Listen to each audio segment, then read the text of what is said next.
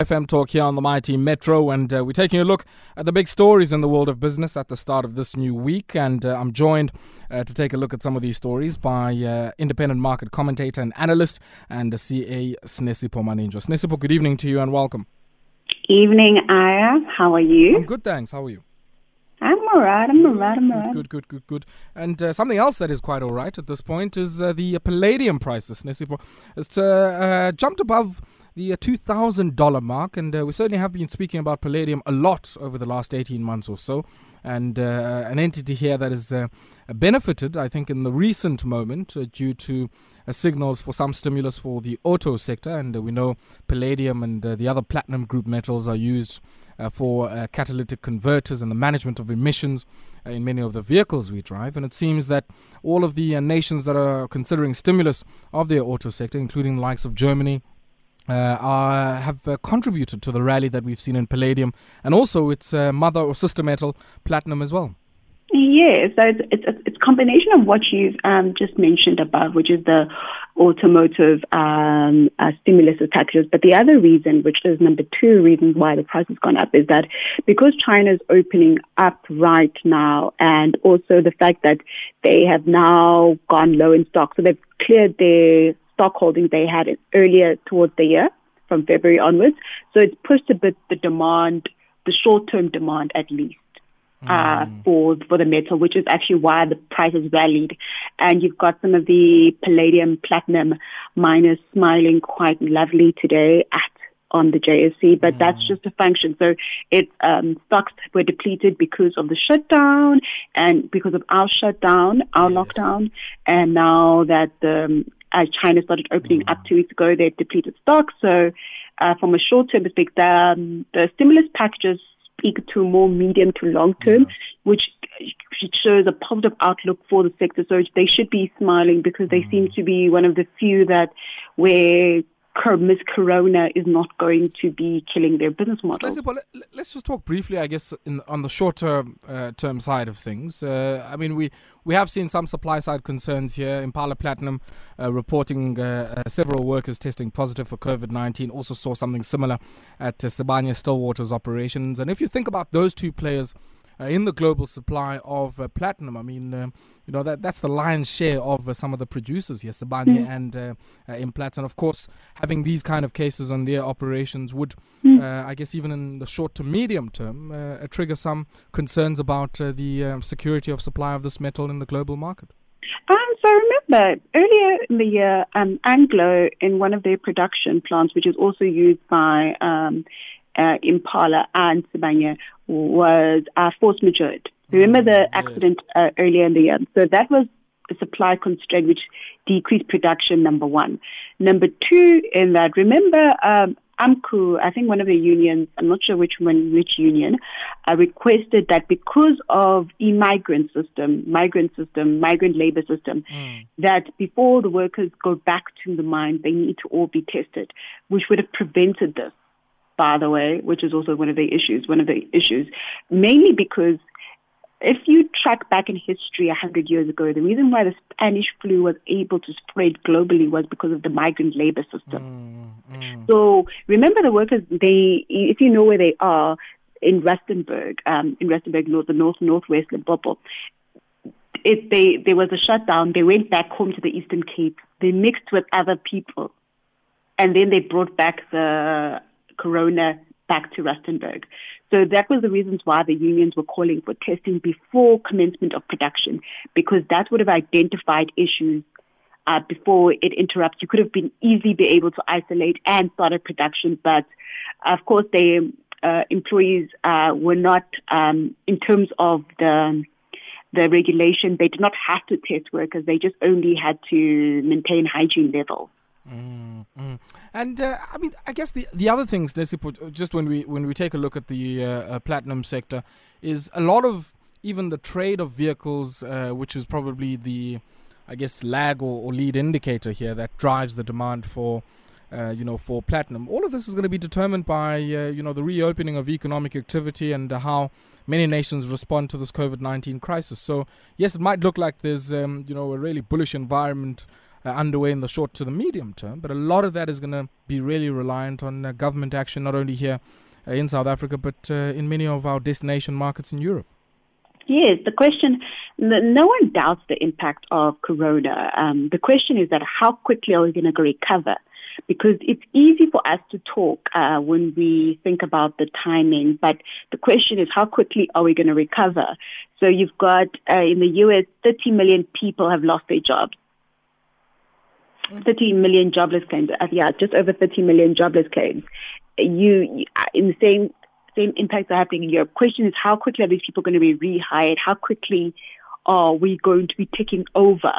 That is sort of where the question. And for me, that's I, I still don't have sight of that. So it's grateful that people are bullish. That's why I said the Chinese demand was actually more of the reason was because they, you're bullish now, mm. but we we don't know how quickly markets are going to recover, how quickly people are going to go back to purchasing of cars. We we don't know. Mm-hmm.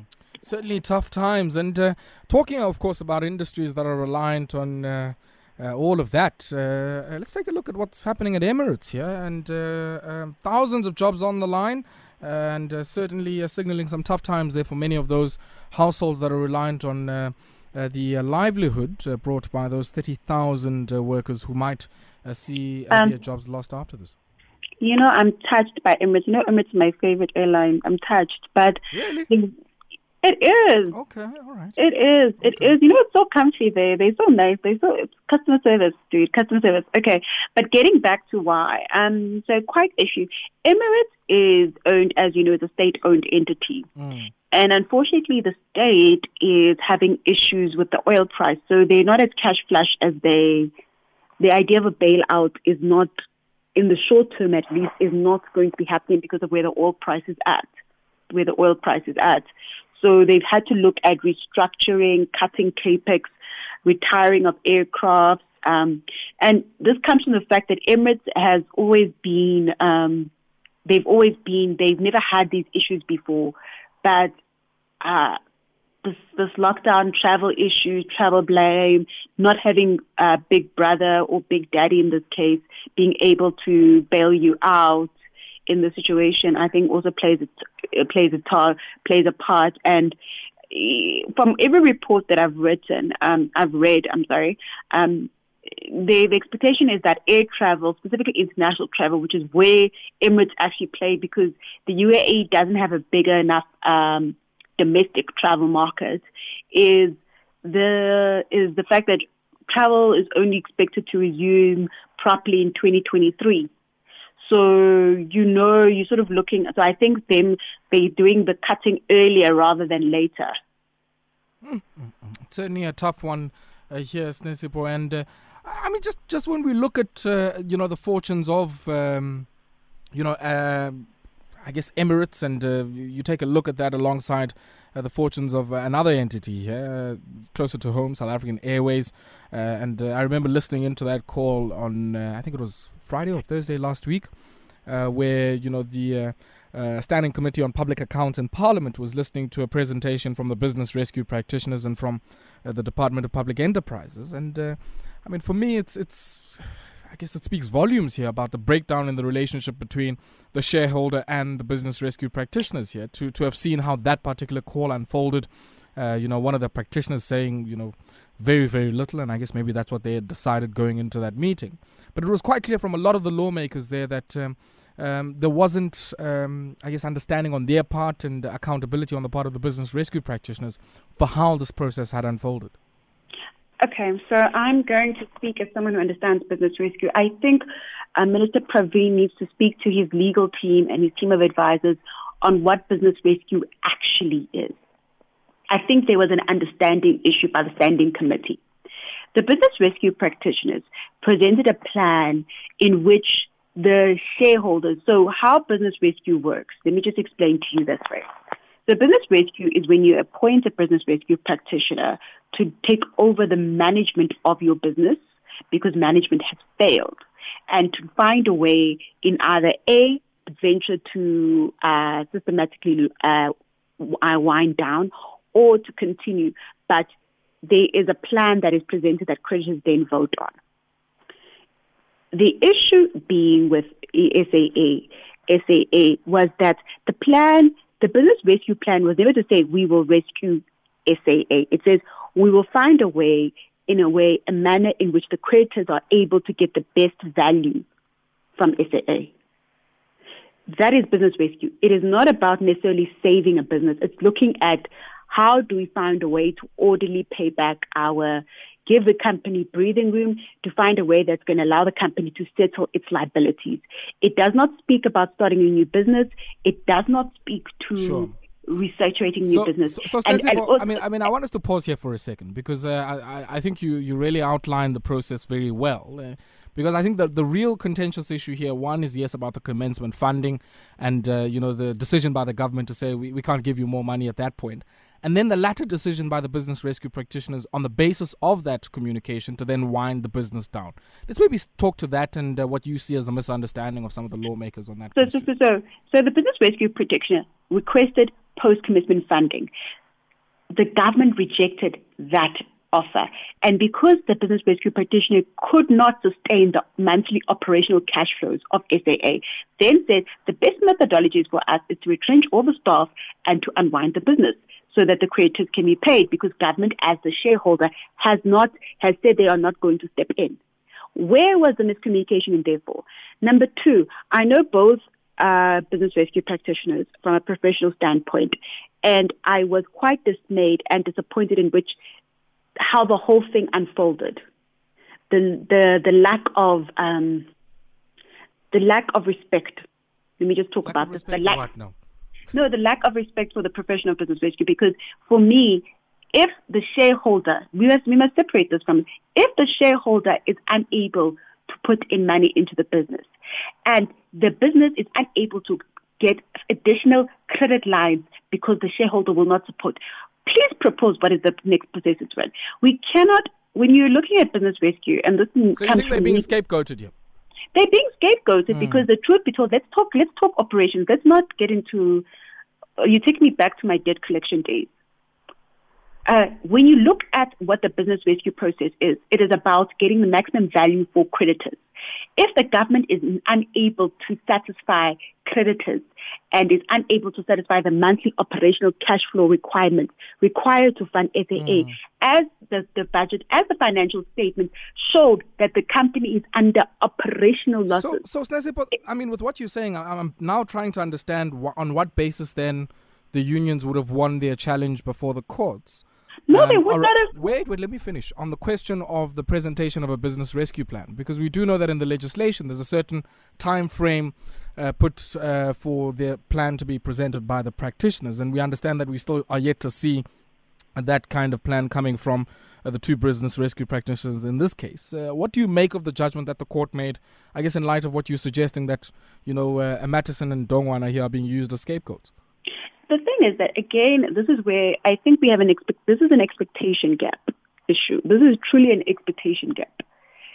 The business rescue practitioner is there appointed on behalf to benefit the creditors, not the staff, not the business, the creditors. That's ultimately whose interest they need to put above on hold. So when we look at where uh, I think where Matuson and Co. Uh, where fell apart was procedurally in terms of how they communicated to the and also the manner in which they communicated procedurally, they the manner in which they communicated, and also and that is also so. What my question and that also another wait, wait, thing. Say, say that again. Wait, wait. Before we leave, so you're saying there's something wrong in how they communicated? Yeah, the way they did it was more. cold. Uh, the the way they communicated, uh, it was cold. Even me, they it was cold. The way they did it was basically was a take it or leave it. There was no consultation, and they also hadn't published their business rescue. For me, I think they failed on a procedural level. For me, that's that's, the, that's, the, that's the issue. Mm. That there is they literally did, but but but but Aya, they tell you the plan. The plan is that we're going to unwind. Ah, uh-uh, your plan, Lev. That is no, plan. No, no, no. Let me explain what, what I mean when I say your plan lay. The decision to unwind is a reactive or reaction to the government saying the post commencement funding yena nizuyifumana. Yes, but then what else are but they that's not a do? plan. But that is a plan. I, we have a, I, in the absence they in the absence of post commencement funding, what is the alternative? Okay, all right. Let, us leave it there, Sinesipho, because we're going to uh, pick this up again with Ray. Uh, I certainly um, am on. With Ray, who, who Ray? Aye, man, calm, calm. We're going to speak to Ray. We're going to speak to Ray in the next uh, few minutes or so, uh, just on this question and, and other issues that uh, are emerging at SAA, because uh, it seems here that there's a collision course between uh, the uh, uh, trade unions and even the shareholder that is uh, inevitable, just judging from some of the remarks that have been made. But uh, Sinesipho, just before we let you go, I mean, I want us to speak about this Heather Sonn issue. and you, you, know more about related party issues and what then is expected from people who. I guess find themselves in a bit of a tricky situation in terms of related party transactions.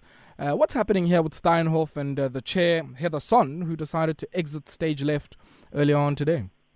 So uh, Sonn is uh, MD of a company called uh, Gamera. Gamera. So they are they're an investment holding entity which has interest in financial services, uh, insurance. So they have an investee call, an investee entity which is uh, I think the word is called Blake. Blake is on the debt uh, collection panel of Steinhoff. Mm. Now the question is that this was not disclosed simply because this is not disclosed. And now it just brings into question this relationship apparently has been in existence for a very, very, very long time. However, for me, it just brings into uh, disrepute uh, the different um, the different sh- the different elements of sign off of related party situations and mm-hmm. and for me I mean that's their middle name right I mean uh, if you were to party, give Steinhoff another it's name culture. it would be related it's a culture party. Mm. The, the, thing, the thing with Steinhoff these things of related parties and of directors directly benefiting from their position as directors directors in an entity they serve where they're appointed by shareholders but they're also taking um, uh, uh, some uh, remuneration on the other side. It's, it's, it's a culture. It's a culture engraved in the company. Apparently, they said that she didn't do anything untoward, but we don't know. I don't know. I don't know why they had to disclose it two years later. I'm an awkward Jongerland. They had to describe, and what's even worse is that. Um, Do you think this so, is something they're doing like after the fact to, I guess, maybe tick a box um, for whatever reason? It might be for audit reasons. It might even be for the investigations that continue. Uh, I'm thinking uh, in other parts of the uh, world into Steinhoff. No, I. am not expecting much from from our investigation here. No, I no, no, no, no, no. I'm I'm quite simple. I think someone was going to out it. You. It's literally as this is just an educated guess. Um, this relationship has been going on for a while, for years. Mm. It's it's been in effect since she was chairperson in uh, 2018. So you can only assume that if you're only disclosing it now in 2020 and you sort of uh, sliding in that oh um, oh and that there's been no issue. My question is this thing there's, a, there's an entire section in the financial statement that talks to related party transactions and you would find it's a debt collection agency it wasn't even probably is not as big as we're um, as we're making it out to be but mm. we don't mm. know so the fact that you're disclosing it years later, yeah, it, yeah, uh, it just it just leaves a sour taste. And with the number of credit-facing or you know credit-driven businesses in the Steinhoff stable, I mean, yes. I wouldn't be surprised that these guys at some point were collecting the debts on behalf of. One yeah, they were. They were on the entities. panel. They were. The problem is that mm. they were. We can't even deny that they were not. They were. The question. The question is that did Heather use her position to influence them being allocated more business? did it. There's so many questions to it, but and none of them they revealed to us because we disclosed this thing two years later. Is she under any obligation to answer? I mean, ex post after the fact. Um. So technically, you're supposed to. Um. The way they worded their sentence was also quite weird. Uh, but I understand. I think they wanted to avoid being sued by anybody. The way they worded it, they were very, very. The way that they worded the sentence was just in a way that it doesn't bring us to say that no, she wasn't. I was like, no. They said that they they did it under the market abuse. They claimed that it wasn't aware. Uh, yeah, they weren't aware. Like so, for me, like they say, they recently acquired this information. Hmm. And she's and they were and she said she wasn't yeah. aware. Hmm. Hey, I, am just I'm just pointing it out that um, I'm not sure. I'm not sure. And I think on this one, this, the thing is that I I googled Gamera. They're actually the thing is that she's listed as MD of the business. So I don't even, uh, as an executive, as a director in the business as well. So there are just so many questions. Mm. They, that's a thing. That's a thing. So I'm not saying she's done anything. Just questions. Unfortunately, we have run out of time, and uh, I want to make sure I've got enough uh, of, I guess, the lion's share of a minute, uh, because uh, uh, we'd given each other some homework last week, and I want to make sure uh, whether or not you gave yourself a chance to take a look at that. The question was. what is the name of the state owned pharmaceutical company? And I guess it's an important question in the context of where we find ourselves with COVID 19. Oh, so I know who they are. So it's quite interesting. So they are Ketlaphela. So they Kitlapila. are Kitlapila. Don't do that, you know, Goonie thing where we don't, you know, Kitlapila. Why are you outing me? Kitlapila. You know, why are you outing? Sizopila. Okay. All right. So they are in they the state-owned entity that was being formed, but unfortunately they are not operational to the scale that they wanted to. They've been looking for international um, strategic partners to partner with mm. in order to scale up their operations. But from what I can see, they haven't gone there yet. They've sent out a few tenders, RFIs. Um, so they're there, but they're not there. If you know what I'm saying? Operating they're in the shadows they they there they're operating in the shadows, which is which is unfortunate because as when I was reading their founding statement, some company founding statement, they South Africa does have the largest um, ARV treatment program in the world. Mm. We have there is sufficient of a business case for them to explore yeah, yeah. why they haven't gotten to where they needed to be. And yes, shame. And I certainly hope anybody in the area of Brits, because that's where this company is, uh, yeah, let us know if you know of Kitla Pila. That's the state owned pharmaceuticals company, and we certainly need them at this moment. Uh, in the next few minutes or so, I'm going to be catching up with Ray Mahlaka. He's the uh, uh, he's one of the uh, journos at the Daily Maverick, and we're going to be talking about all of this happening at our national carrier and whether or not we might find ourselves with a new carrier because uh, some in, I guess, the corridors of power or the powers that be feel that it's a strategic necessity for South Africa to have a national carrier. We continue with that on the other side.